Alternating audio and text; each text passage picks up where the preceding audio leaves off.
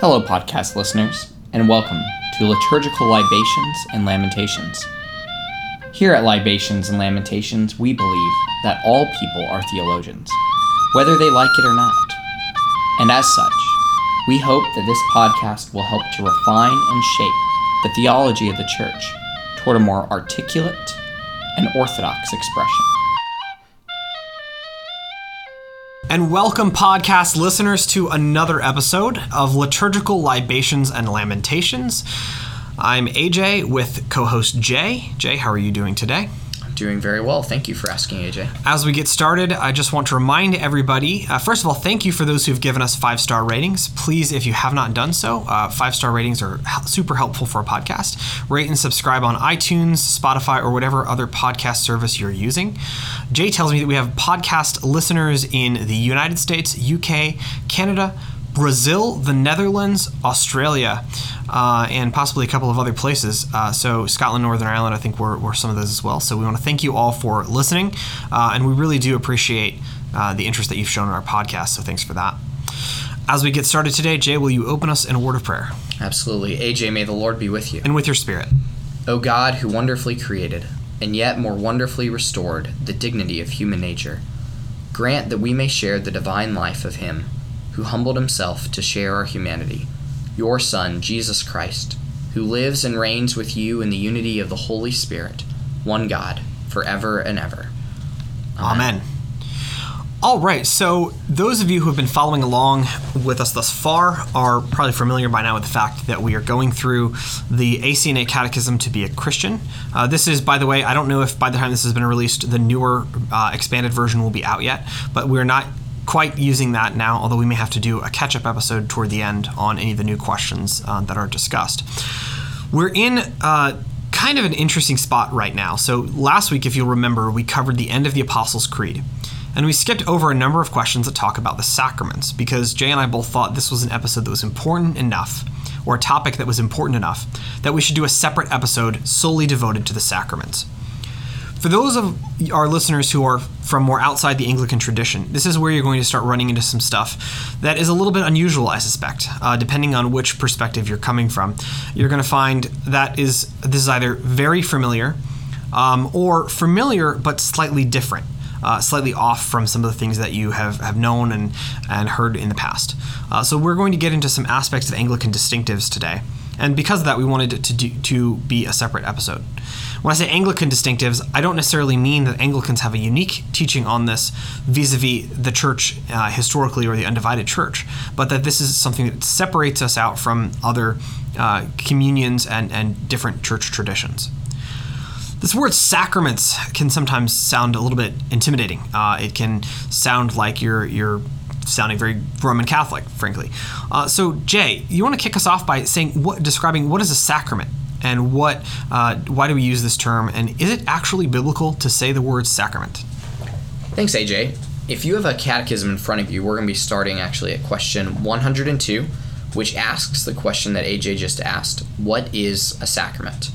Um, so this question is taken directly out of the 1662 catech- catechism of the book of common prayer and says a sacrament is an outward and visible sign of an inward and spiritual grace God gives us the sign as a means whereby we receive that grace and as a tangible assurance that we have, in fact, received it. So, AJ asked the question Is it biblical to say the word sacrament? Um, I don't know if you're much of a Bible nerd, but if you flip through your book, you might find the word sacred, um, but you probably won't find the word sacrament in the New Testament if you're reading in English. The problem is, is that as we're having this conversation in English, I would assume that people listening to this podcast speak English because you're listening to us. Um, the word sacrament's not found in your English New, New Testament. What word is found over and again is the mysteries of God. Now, sacrament literally just means mystery. Um, actually, if we go to a, um, and I find this actually very useful, if you go to a Greek Orthodox church, when they talk about the sacraments, the word they are literally using is the mysteries. Um, and we'll see this later when we get to um, when we talk to about ordained ministry. But, you know, we struggle sometimes as English speaking Christians to understand the words that we're using based on their New Testament context because we use antiquated words, whereas New Testament translation keeps up with modernity. And so the word sacrament is the Latin word for mystery, and we just kept it. We stuck with it and we ran with it, even though our English translations have moved far past us. So, is it biblical to talk about sacrament? Well, the question is is it biblical to talk about that God gives us grace and manifests it through through physical things? Absolutely. Yeah. Um, you don't need to look any further than the story of Naaman in the Old Testament. What does God do to heal Naaman of leprosy? He commands him to physically wash seven times in the gross and disgusting, muddy Jordan River. You know, that is very physical and is very real, and it healed Naaman.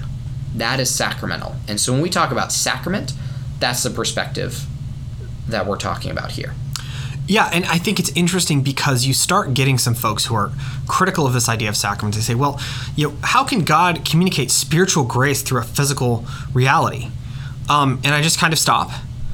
And this was something that really was a gut check for me. I, I'd grown up in the Lutheran Church, and um, I'd always kind of struggled with the idea of what, what was communion, like what was the impact of it. Um, and I can remember being in high school and just crying because I, I didn't see any reality to it. I didn't see how it affected my faith at all. Um, because it wasn't this sort of feeling that you get from you know the emotional highs and so forth of um, you know other other forms of spiritual expression. I think what I realized and what really struck me about this was was that the incarnation itself is a physical reality whereby grace is communicated to us right? So if we're going to deny that physical reality can communicate the, the grace of God, uh, we have a problem with our theology of the incarnation. And so once I realized that, that the sacraments are just an, another physical means whereby divine grace is communicated to us in the same way that Christ is that physical um, that physical means. And then you start reading through the Bible and you see it everywhere. You see it in a burning bush, uh, you see it in a pillar of fire, um, you see it in the, the Jordan River that uh, Jay was talking about. Um, you see it in a, a snake that turn or a, a, stick that turns into a uh, snake of bronze that people have to touch to be healed. There's this physicality is everywhere in the Bible, and the physicality as a means of communicating grace. You see it in mud and spit that are rubbed into the eyes of a blind man uh, so that he can be healed of his blindness. Uh, or touch, uh, uh, or the touch on a cloak by a woman who touches the cloak of Jesus and is healed from that. And so once you see it, you kind of can't unsee it. That there is this connection between the physical and the spiritual, and that spiritual grace is communicated physically. So what I thought we are actually, I'm going to not claim this because this was Jay's idea to try to keep us from getting totally bogged down in this. Um, is that we would focus on the sacraments and look at what is the physical sign, what type of spiritual grace uh, is communicated, uh, and how how the sacrament relates to the life of faith. Um, so in the Catechism, Jay, are there distinctions between the sacraments and also how many of them are there? Absolutely. There are two sacraments of the gospel. And then there are five other commonly referred to as sacraments.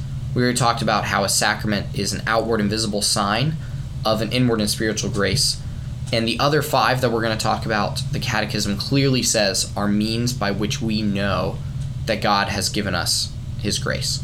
Um, so all seven are sacraments, um, but there are two that are set above the rest. And the primary reason is because they are universal and they are salvific.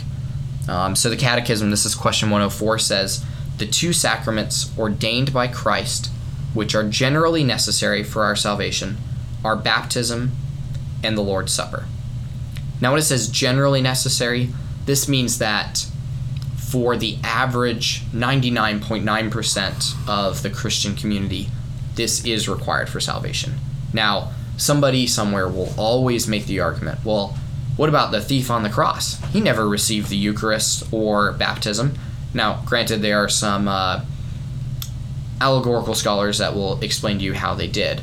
But the point here is not that he did or did not receive baptism or the Eucharist, but rather he was in an exceptional circumstance that most of us will never find ourselves in, where we come to faith moments before our death.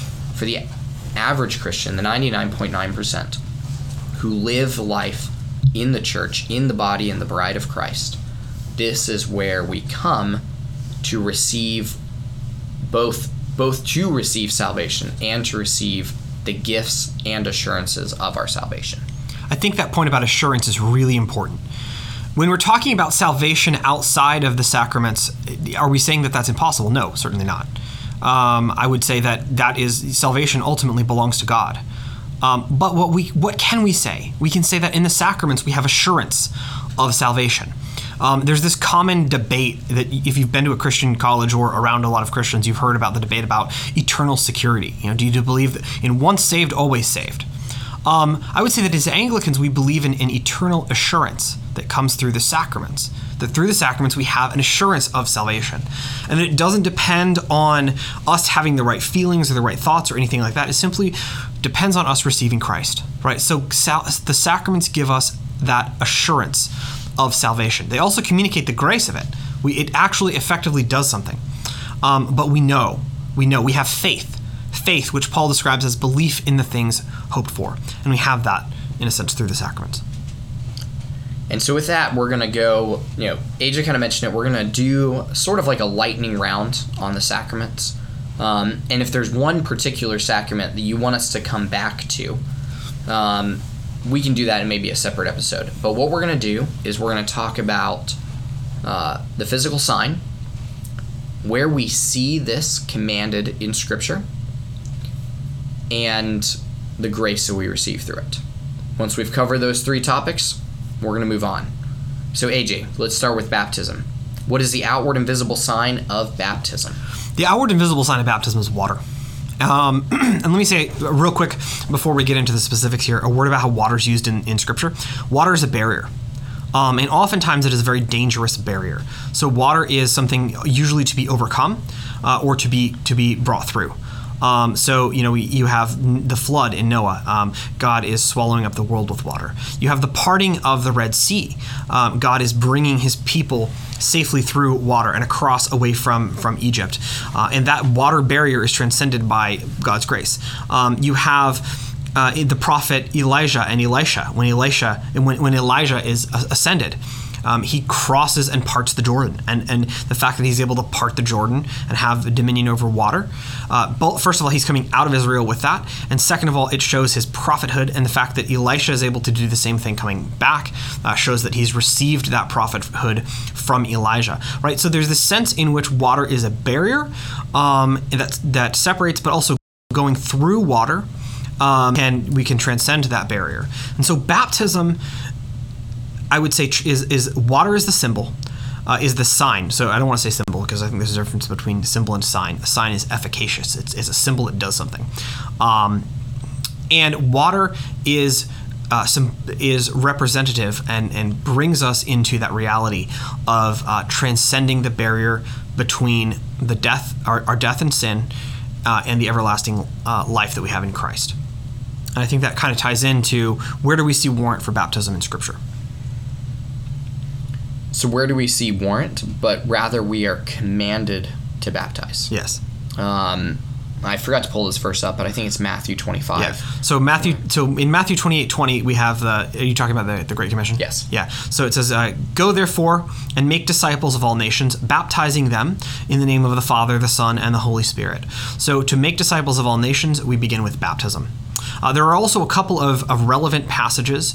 Uh, in, in Romans, Paul says that as many as have been baptized into Christ have put on Christ.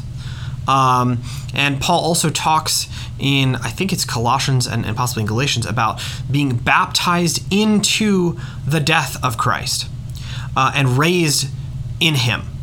Right? So there's this clear biblical warrant for the idea of baptism, um, makes one a disciple. Uh, and it also, in some sense, brings one into Christ. To be baptized into Christ uh, is to receive the benefits of his crucifixion and of his resurrection. We, we die to the old self in baptism, we are raised to the new self in Christ uh, in baptism. And so, water, again, this idea of water as a barrier, acts as the, the visible sign that communicates that inward and spiritual grace. Um, and it's a sign that, again, we see very much attested in both the Old and New Testaments for what water is and what water does. Absolutely. And so, you know, we, with scriptural warrant, I don't think we need to go any further even than just Acts. You know, repeatedly throughout the book of Acts, when new people become Christians, the first act they take is to be baptized. Um, and so that leads us into what is the inward and spiritual grace that is set forth in baptism. And that is our new birth, our new life. Um, you know, the word uh, that is used in theological parlance is um, regenerate. We are made regenerate unto life, um, which really just means we have new life in Christ.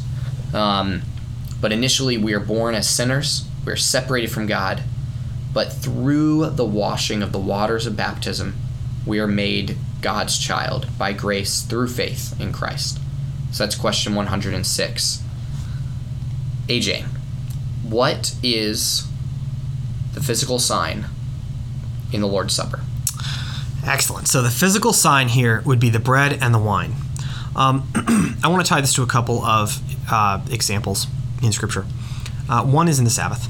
Um, and in the Sabbath meal, there is a cup of wine and bread that goes along with the meal. And there's a, a, Jewish prayer that goes with that. Says, Blessed are you, Lord God, King of the universe, who brings forth bread from the earth. And blessed are you, Lord God, King of the universe, who brings forth the fruit of the vine. Uh, these are probably some of the are, are, probably integrated in some of the early Christian Eucharistic prayers as well. Um, there's a common argument people make that this, the communion early on is just a, a meal. Um, I don't think you can say the words just a meal if you're familiar with how Judaism works, because the altar, in a sense, is, or the table, in a sense, is an altar, uh, the altar of the family in Judaism.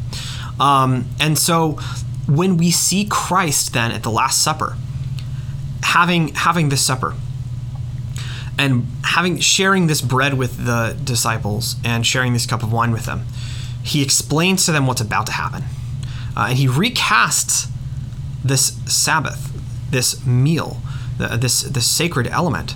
Um, which, by the way, the Sabbath meal is always served on a Friday. Friday is the day of human creation. Friday is the day of Christ's crucifixion, right? Um, and so he's he's telling them, look, this meal that we're about to complete for him it's the Passover, but this this central element of bread and wine, uh, this is my body, this is my blood, uh, and Jesus sort of says says that explicitly and ties that to himself because he is about to be um, the sacrifice that's that's poured out for them. Um, and so we'll get into some of the scriptural scriptural commands in a second and, and talk about. I'm assuming uh, you've got queued up John six, and if not, I can I can touch on it. But um, the bread and the wine, right? This this core element of the Jewish Sabbath and Passover meal becomes for Christians uh, the physical sign of the Lord's Supper or communion or the Eucharist. Perfect. So that is the outward and visible sign. And now there is you know, I I'll say personally, I would consider myself more on the uh, Catholic side of any Anglican divide, whether it's between Catholics and Reformed or whatnot. Um, and there's a lot of pushbacks in my fellow Catholic camp about what is meant in the 39 Articles when it says that transubstantiation overthrows the nature of a sacrament. And this, to me, was actually very convincing in why I decided not to be Roman Catholic. And ironically, so transubstantiation is the dogmatized Roman Catholic belief that at the consecratory prayer that the priest says, that the bread and the wine completely and utterly cease to exist and are now the 100% completely and utterly the body and blood of Christ apart from bread and wine. And what I would push back and what our reformers would push back is that for us to truly be sacramental, we need to have a physical sign. And that physical sign is the bread and wine. You know, as St. Paul says, is not the bread that we break a participation in the body of Christ. You know, so what the 39 articles are, are pushing against is not that Christ is present physically in the sacrament, but rather that to deny the existence of bread and wine is to deny the very nature of a sacrament itself. And so, therefore, transubstantiation is not even sacramental. It's rather, in a lot of ways, Gnostic in that it pushes against the combining of physical and spiritual realities in one. Um, yeah. Um, so a couple quick points on that. One, I would say that uh, a lot of people have also cited there's a, a passage in the same article. Um, I want to say it's Article 28 that says that uh, the sacrament is received uh, given, taken, and eaten only in a heavenly and spiritual manner. Uh, and so a lot of people have said this excludes any concept of physical presence. Um, what was in, important for me, and I actually got to read a quote by Bishop Edmund Guest, who is the Bishop of Rochester, who wrote this article, who explicitly said that that's not what he meant. Uh, that in fact, what he's pushing against is exactly the idea Jay just described. Um, and he even says that there are some uh, there are some advocates of transubstantiation who should be able to um, to push against or to agree with him on this point. Um, and so, uh, if you, uh, I think we, we can post that quote from Bishop Guest in the show notes. I actually got it from a Eucharistic the, uh, sort of theologian philosopher named Brian Douglas, who's done case studies on this. And his Anglican Eucharistic theology website is a treasure trove of really, really profoundly nerdy um, discussion of Eucharistic theology. Um, I would also say, to be a little bit fair to our, our Roman Catholic friends, there are some more modern uh, Roman Catholic theologians who have actually, I would say, argued. Um, for, have rephrased transubstantiation in a way that is maybe a little bit less um, annihilationist. Uh, and so I would even say some of Pope Benedict XVI's language is a little bit uh, more, I think, could be charitably constructed in a less annihilationist um, you know, way in saying that the bread and wine are annihilated. But uh, it is, you know, sort of on the books, and that is a point of dis- certainly of disagreement between uh, Anglicanism and Roman Catholicism. All right, and so we want to talk about scriptural backing now the clear scriptural backing for why this is a sacrament of the gospel is that at Christ's Last Supper, he says, Do this as often as you meet together in remembrance of me. You know, this command, do this, is, you know, that's why, you know, in some non sacramental traditions, they will call these ordinances, in essence, the orders of Christ. Uh, we are ordered, we are commanded. It is salvific. Now, I don't think most people listening are going to be questioning should we practice communion. Now, we can have debates about how often. Personally, I would say at a minimum weekly and ideally more more um, but we won't get into that i think what we the what's controversial about this is the question are we partaking truly yeah. in the body and blood of Christ? And, uh, you know, we could do 18 hours of episodes on this, and you probably would not all agree with us. So, what I'm going to do is I'm just going to read about five verses of the Bible and then one quote, and I think we're going to move on from there because it, we could, you know, we could end up in an 18 hour podcast really quickly. So, we're coming from John 6, and this is uh, chapter 53 uh, this is right after the feeding of the 5,000, so we're very intricately connected to bread and wine. You know, even earlier in the passage, so on verse 34, the crowds around Christ, well, Christ says, For the bread of God is the bread that comes down from heaven and gives life to the world. And the people said, Sir, always give us this bread. And Christ replies, I am the bread of life.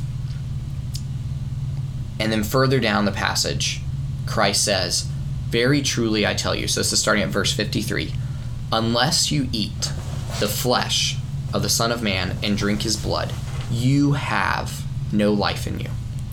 Whoever eats my flesh and drinks my blood has eternal life, and I will raise him up on the last day. For my flesh is real food, and my blood is real drink. Whoever eats my flesh and drinks my blood remains in me, and I in him. Just as the Father sent me, and I live because of the Father, so the one who feeds on me will live because of me. This is the bread that came down from heaven. Whoever feeds on this bread will live forever. And now you might say, and this was, you know, I think most people's response, well, Christ clearly is speaking completely and utterly figuratively, figuratively and allegorically here. But, and so you would think that if he was, people would say, hey man, Jesus, that's a hard saying. I can't accept that. Are you telling me I have to eat you? Well, it's interesting that you say that because in verse 60, it says, On hearing this, many of Jesus' disciples said, This is a hard teaching. Who can accept it? And aware that his disciples were grumbling about this, Jesus said to them, Does this offend you? Then what if you see the Son of Man ascend to where he was before? And it goes on to say that from this time, many of his disciples turned back and no longer followed him. Now, I want to stop there and say if this was merely a misunderstanding, would Jesus, the one who cares so much for the one who goes astray that he leaves the 99 to find it, would he not have gone to find them and said, No, no, no, no, I'm sorry, you misunderstood me? Instead, what he says is he turns to the rest of his disciples and said, Do you want to leave me as well? And Peter answers, Lord, to whom shall we go? For you have the words of eternal life. Now, there's a lot of debates on how the Eucharist becomes the body and blood of Christ, to what extent, when that happens. We're not going to go into that here, but, but we really want you as a listener to know this is not just biblical, but it is clearly articulated in the scriptures. It is. That at the Eucharist, we are partaking in the flesh and blood of Christ, period. And Paul is explicit about that in, in 1 Corinthians. So it's not just in one of the Gospels, or if you want to be a historical critical scholar, one of the Gospel traditions. Uh, you know, it's in the it's in John, it's in Paul, uh, it's in the other the other Gospels in terms of the Last Supper it's everywhere. Uh, and you know, the other point that I'll say, just from a historical perspective, is one of the earliest things that is critiqued about Christianity is that early pagans are calling Christians, you know, they're accusing Christians of cannibalism. They wouldn't be if, if the Christians are being accused of cannibalism. You know, all they have to say is, "Look, this is just a metaphor, right?" And they get out of the charge. But nobody makes nobody makes that move. Uh, in the early church when they're when they're being called cannibals because of their doctrine of, of the presence of Christ in this. So, um, you know, how that happens, I think, is is a matter for, uh, to quote an Anglican bishop uh, named William Laud, that is a matter for the schools. It's a matter for scholastic theological debate. Uh, but that it happens, I think, is a matter um, of long established, biblically based church doctrine. All right, lightning round the other five sacraments. All right. So the first one we're going to go to is confirmation. AJ, what is the physical sign of confirmation? Physical sign of confirmation is the laying on of hands. Um, and we see lots of passing on of, of a legacy, uh, passing on of something that has been given through laying on of hands in Scripture.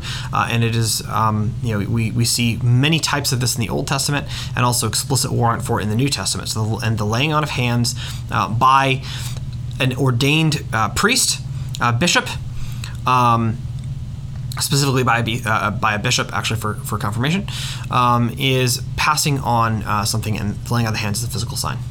Absolutely. Now, what is the scriptural basis for this? I actually we just had confirmations at AJ and I's church two Sundays ago, and I was asked this: What on earth are we doing? Where on earth in the Bible are we told to do this? So I just want to read really quickly Acts chapter eight. Um, so right before this, in Acts chapter seven, we see the commissioning of the first seven deacons. Now, if you wait 10 minutes, we'll talk about the difference between yeah, hold that thought. priests and bishops and apostles. but there's a deacon, his name is Philip, and he goes to Samaria. And when he goes to Samaria, he preaches the gospel, proclaims the word of God, and makes a thousand converts, and he baptizes all of them. And then he goes back to Jerusalem and he says, I have proclaimed the gospel to the Samaritans. And you know what the apostles say? They say, That's wonderful. Let's go. And so the apostles go down They don't rebuke Philip. They don't say you were lacking in what you did, Philip.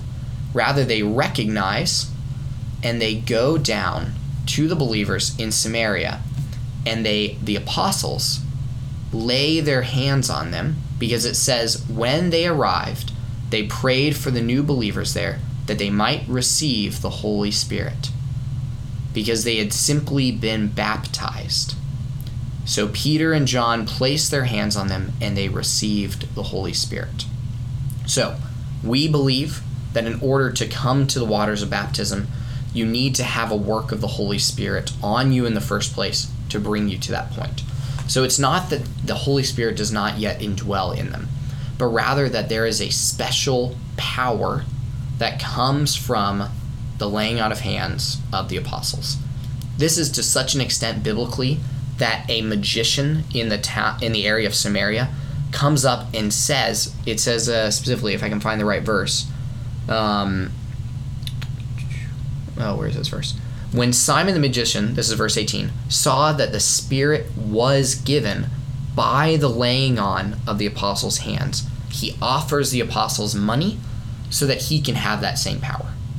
Uh, so you want to ask where's the biblical warrant of confirmation, a special gifting of the Holy Spirit from the laying on of hands of the apostles and their successors? Acts chapter 8. Read it for yourself. Uh, so I think that covers too what the grace is. Right. Um, well, I, I do want to say one thing. Why and really ask a question that you can kind of expand on. Um, we said that there are two sacraments of salvation, but you're talking about receiving the Holy Spirit. So, you know, a lot of people today say that without that baptism of the Holy Spirit, you're not really saved. And of course, this is usually associated with a specific visible manifestation of that in something like speaking in tongues. So, why is confirmation something that we don't consider a sacrament of salvation? So we don't consider it a sacrament of salvation because clearly throughout salvation is what we see as saves. Uh, in I think it's Second Peter, um, Peter even says, "You have been saved, or by your baptism, you have been saved through the resurrection of Jesus Christ." Yeah. So this is a universal.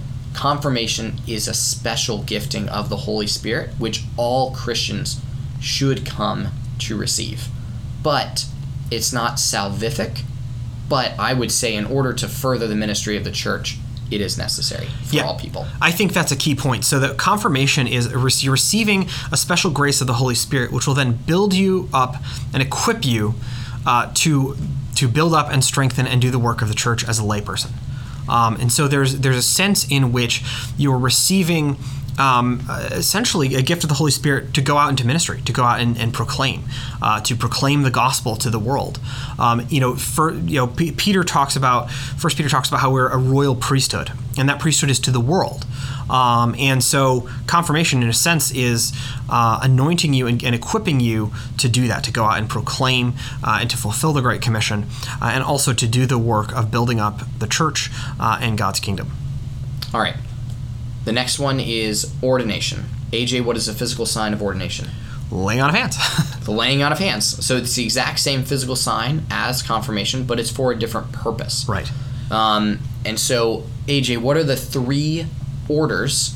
And give me their Greek name so that we can begin separating these. What are the three orders of the church that we see? Right. So the three orders. When we talk about three orders, uh, these are people who are, uh, um, you know, in a sense, you can start to see how some of these sacraments are building off of each other.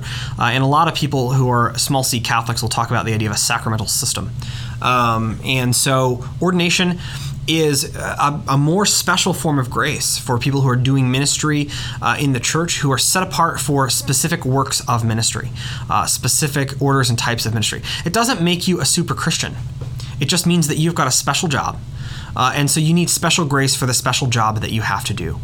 Um, and there are, you know, it does, it is a more, a very difficult job in, in a sense. And you need special grace because the challenges are very, of those jobs are very real. Those, those uh, ministries, those callings. I think job is a, a colloquial way of saying it, but I would say really it's it's also it's a calling. If you're not called to one of these, uh, you're probably not going to end up there, um, and and it's not going to be successful. So the three orders are deacon, priest, and bishop, or in the Greek, I'm going to try not to butcher the pronunciation here: diakonos, presbyteros, and episkopos. Um, diakonos, I, I think the Greek translates as, as servant. Uh, do you remember the what presbyteros means in Greek? Elder. Elder, right? Uh, and episkopos is overseer.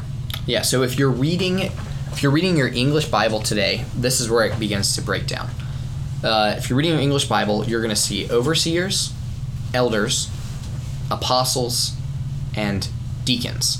Ironically, we decided to not translate the word deacon into servant, which is what it truly means. So you truly should have uh, apostles, or really messengers, messengers, overseers, um, elders, and servants. Um, but once again, that's apostles, overseers, elders, and deacons in your new in your English translation of the Bible. Um, and all those words become transliterated. So apostle remains apostle. Episkopos becomes episcopal, which episkos becomes bishop. Um, presbyteros or elder becomes presbyter. Uh, you might have heard of the Presbyterians. They believe in having an elder system. That's where that word comes from. Uh, becomes priest, which becomes priest. Um, and then diakonos easily becomes deacon. And so you can see where we have elders, bishops, priests, and deacons, or sorry, apostles, bishops, priests, and deacons in the New Testament. Um, so when we think about these three, all right, when we think about these orders and you read the New Testament, you're going to see three distinct categories of orders based on their roles. Right. So the first that we see is apostles. You know that you know Christ breathes on the apostles and he says receive the Holy Spirit for this ministry you're about to undertake. We consider that the ordination of the apostles and they go out. And they are the messengers, they are sent by God and they they hold a very unique role to teach and to safeguard the gospel to such an extent that they become pretty bogged down. You know, they have 3,000 converts at one time, they've got only 12 of them, and they say, hold on, we are not only teaching and safeguarding the gospel, but we're also doing all the managerial serving tasks that we just don't have time to do. So, what do they do? They create a second order of ministry, the servants, the deacons, to do surely merely that, not merely, to do specifically that, to serve the needs of the church. And as we have examples, to preach the gospel Yeah. boldly to the world. Um, in a modern sense, we see deacons as the ministers to the world. They are the face of the church to bring both the church to the world and bring the needs of the world to the church. Um, we also, I, I think we've talked about, we want to do a specific um, episode on deacons Yeah. specifically, but deacons are horribly misunderstood right now. And the most important thing I want to say is that in the beginning of the church, you have apostles, and the first order that needs to be created is deacons. They are an apostolic ministry, they are a crucial ministry, and we cannot undervalue them. They're not they're not simply inferior copies of priests. Absolutely. They they are specifically assistants not to elders, but to the apostles. They hold an apostolic role that's linked then to the ministry of overseeing of the entire church. So that moves on. So we have apostles, we have deacons. The last role initially are elders. So elders truly are the you know, you could say you know, it's I mean, the leaders of the church in a local area, the leaders of congregations. And when you have leaders of churches and areas, there's always appointed, you can see this clearly in Timothy and Titus, one elder over the rest who oversees them as an episcopos, the overseer. Yeah. And so in the time of the apostles, you have the apostles who oversee the entire church. You have elders and their overseers leading small local congregations, celebrating the sacraments. And you have deacons who are assisting the apostles in their ministry. As the apostles' apostolic age passes away, we see overseers succeeding the apostles in their role. So stepping, they still maintain the identity as an, as an elder, as a presbyter, as a priest, but they step into the role not, they don't become apostles, but they step into the role of safeguarding the faith that is the apostolic ministry and they carry on the continuity of the apostolic ministry. So initially, you have apostles, you have overseers and elders, and you have deacons, a threefold role. And now, in today's times, and as early as the 100s AD, you have the threefold order of bishops, priests, and deacons. And by the way, in some congregations, you know, there's an argument that's made that in some congregations there's not a distinction uh, early on, especially if the congregation is really small, between elder and overseer. And I would say that's true, but where that's true, you actually see them referred to as overseers, not as elders. So if you look at the Didache, which is a very early Christian document, possibly as early as maybe a little bit before 100 AD. Uh, they're talking about bishops and deacons. They don't have elders because the I think it's a it's a small church and they haven't had the need to consecrate elders yet. Uh, they haven't had a need to consecrate pres- presbyters um, to use that more I think in in, in some sense. Um, Ecclesi- ecumenical, ecumenical ecclesiological term, right? So, um, if anything, you know, I would say bishops and deacons we know are consistently in all of the churches. Um, presbyters, as distinct from the bishop, are not actually attested in all of the ancient sources. Um, they by the time you get to I would say like 130, 150, somewhere in that range, there, you you see a very clear threefold order. Um, but there's a common argument that the bishop sort of emerges later and that really it's just priests. No, I, I, you know, or, or, just pastors or presbyters. I would actually say that if you're going to make that argument, it's probably the the um, the separate office of presbyter that emerges later rather than the episcopal office. All right, I think that covers ordination at least yeah, we definitely need to have a yeah. you know, separate episode. I would say real quick, the grace that is conveyed is mm. that uh, that ability to fulfill these incredibly difficult, uh, challenging offices in the church, uh, and that there is a special grace that's really required to safeguard that apostolic teaching. You need a, a special wisdom and discernment about the truth of the gospel. A bishop has to be really, really well versed in theology uh, and really aware of the gospel truth, and to be able to safeguard that. Um, you know, the priest is in in some sense, um, you know, I would say has a, a, special work, a special priestly ministry to the church, uh, and the deacon has an even, in some ways, um, you're serving in the church, but you're also serving to the world, right? And and um, there's a special grace I would say that that is required, um, and that is conveyed through the sacramental of ordination. AJ, what is the physical sign of marriage? Ha Jay's trying to trick me up on this one. So the physical sign of marriage in a sacramental sense is the consummation of the marriage uh, in the the sexual act that makes a marriage consummated and complete. And the church has held that from uh, the very earliest days of the church. Uh, in fact, I would say it goes back further than that. I would say that it's kind of goes back to Genesis 1, uh, or no, I'm sorry, Genesis 2, uh, where it talks about the, the two shall become one flesh, right? That's not just a metaphor, there's a physical aspect of that. Um, and so the, the sexual act, the sex within marriage, is the physical sacramental consummation of marriage. By the way, this is also the purpose of sex. Absolutely. The purpose and the sign is that we get to the grace, which, as we see clearly in Scripture, is that the two become one flesh.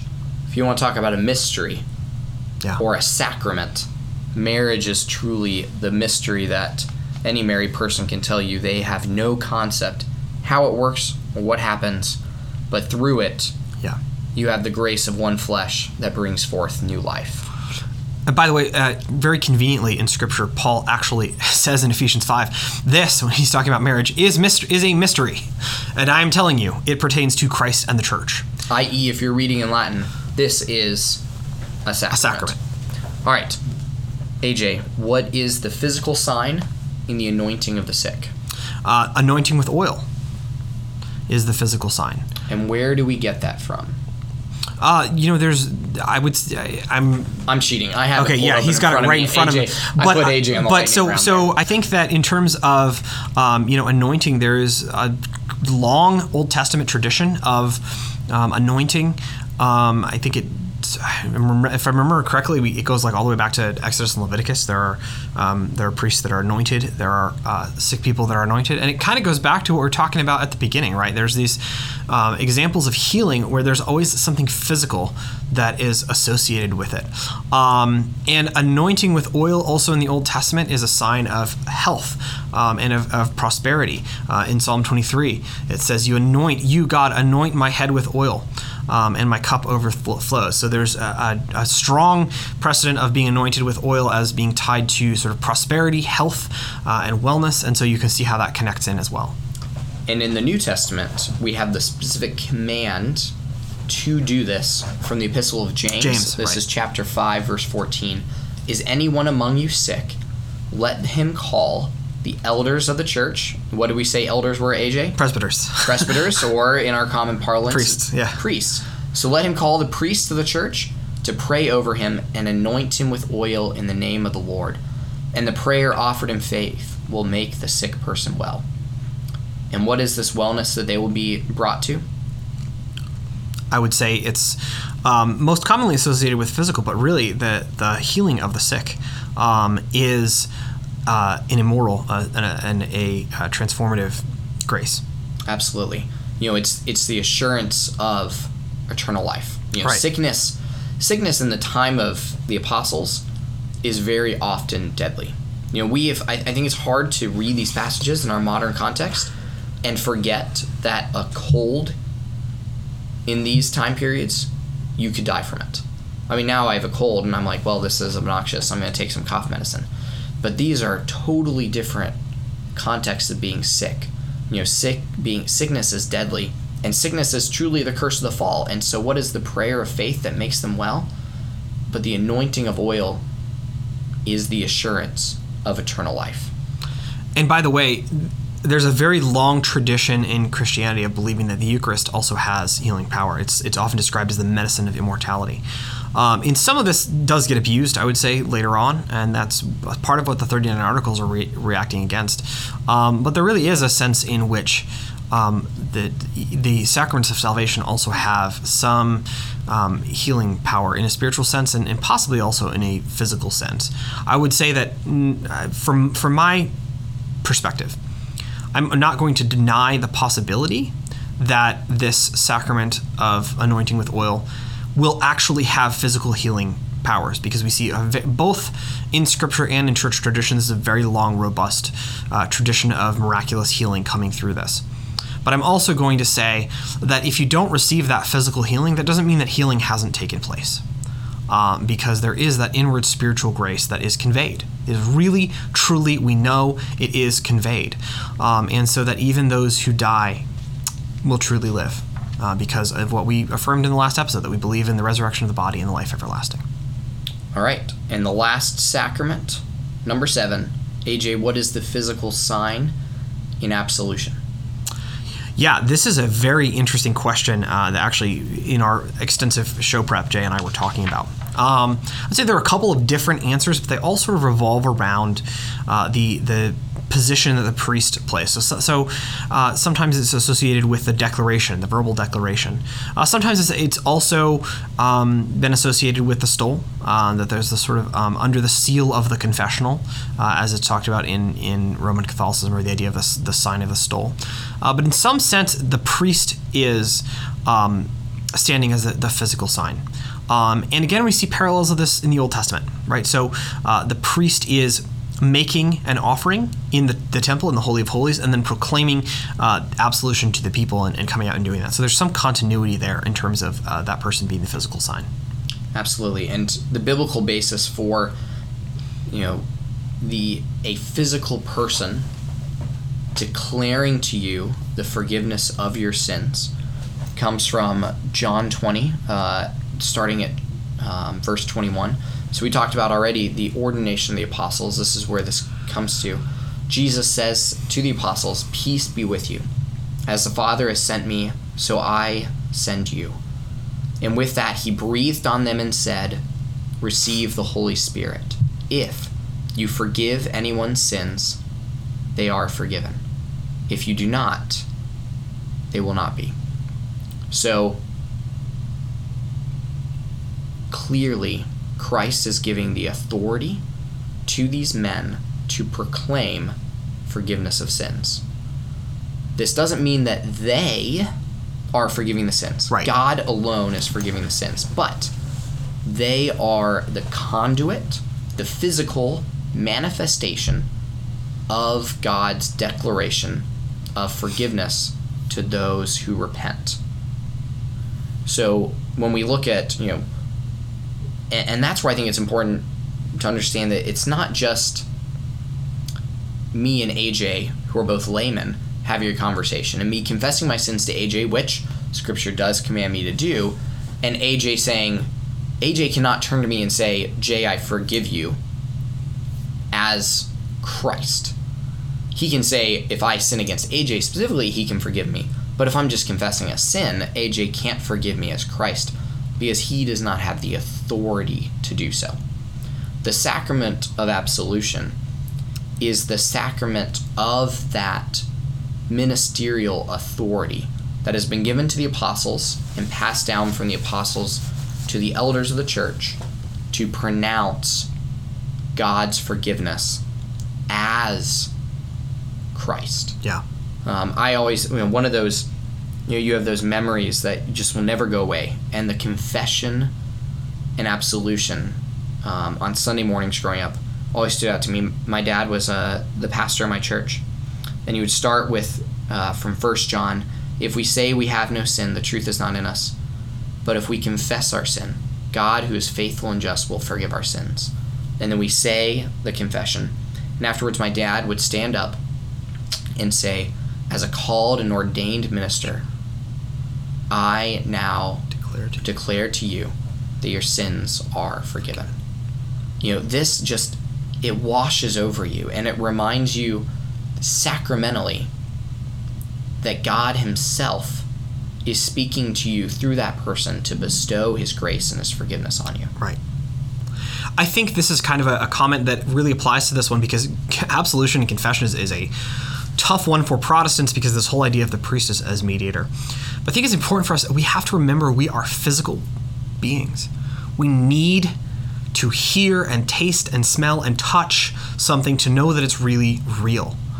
Um, in a sense, you know, uh, Thomas Thomas has something when he says, "I have to physically experience this," and um, and Christ says, "How blessed are those who have not seen and and yet believe," and yet still He provides for us this physical means of receiving and of, of having the assurance. And there's something powerful in having the proclamation of the forgiveness of your sins. Um, and not just knowing it sort of in, in the heart, but actually hearing it. Our bodies, our minds need to be constantly reminded of this forgiveness, lest we are tempted to carry our sins around. Um, and you know, in in the quiet of our hearts, um, the, our sinful nature and the devil will constantly urge us to believe that our sins are unforgivable and cannot be forgiven. And against that, having this public proclamation, un, um, an authoritative proclamation of what God has done for us, is a powerful rebuke to that tendency um, of hell, of the devil, and of our own sinful natures to say that sins can never be let go of. Right? And so that speaks to the grace that is received. It's, it's an assurance, but it also empowers us by hearing this, physically hearing this proclamation, to let go of our sins, give them to the cross, and then come, as we do in the liturgy afterward, uh, come to the altar, kneel at the table of the Lord, and receive the grace that He has given us.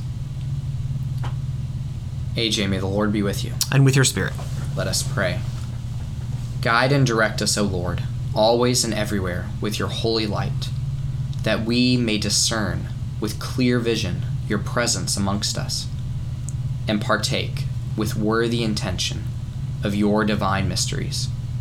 We ask this for Jesus Christ's sake. Amen. Amen.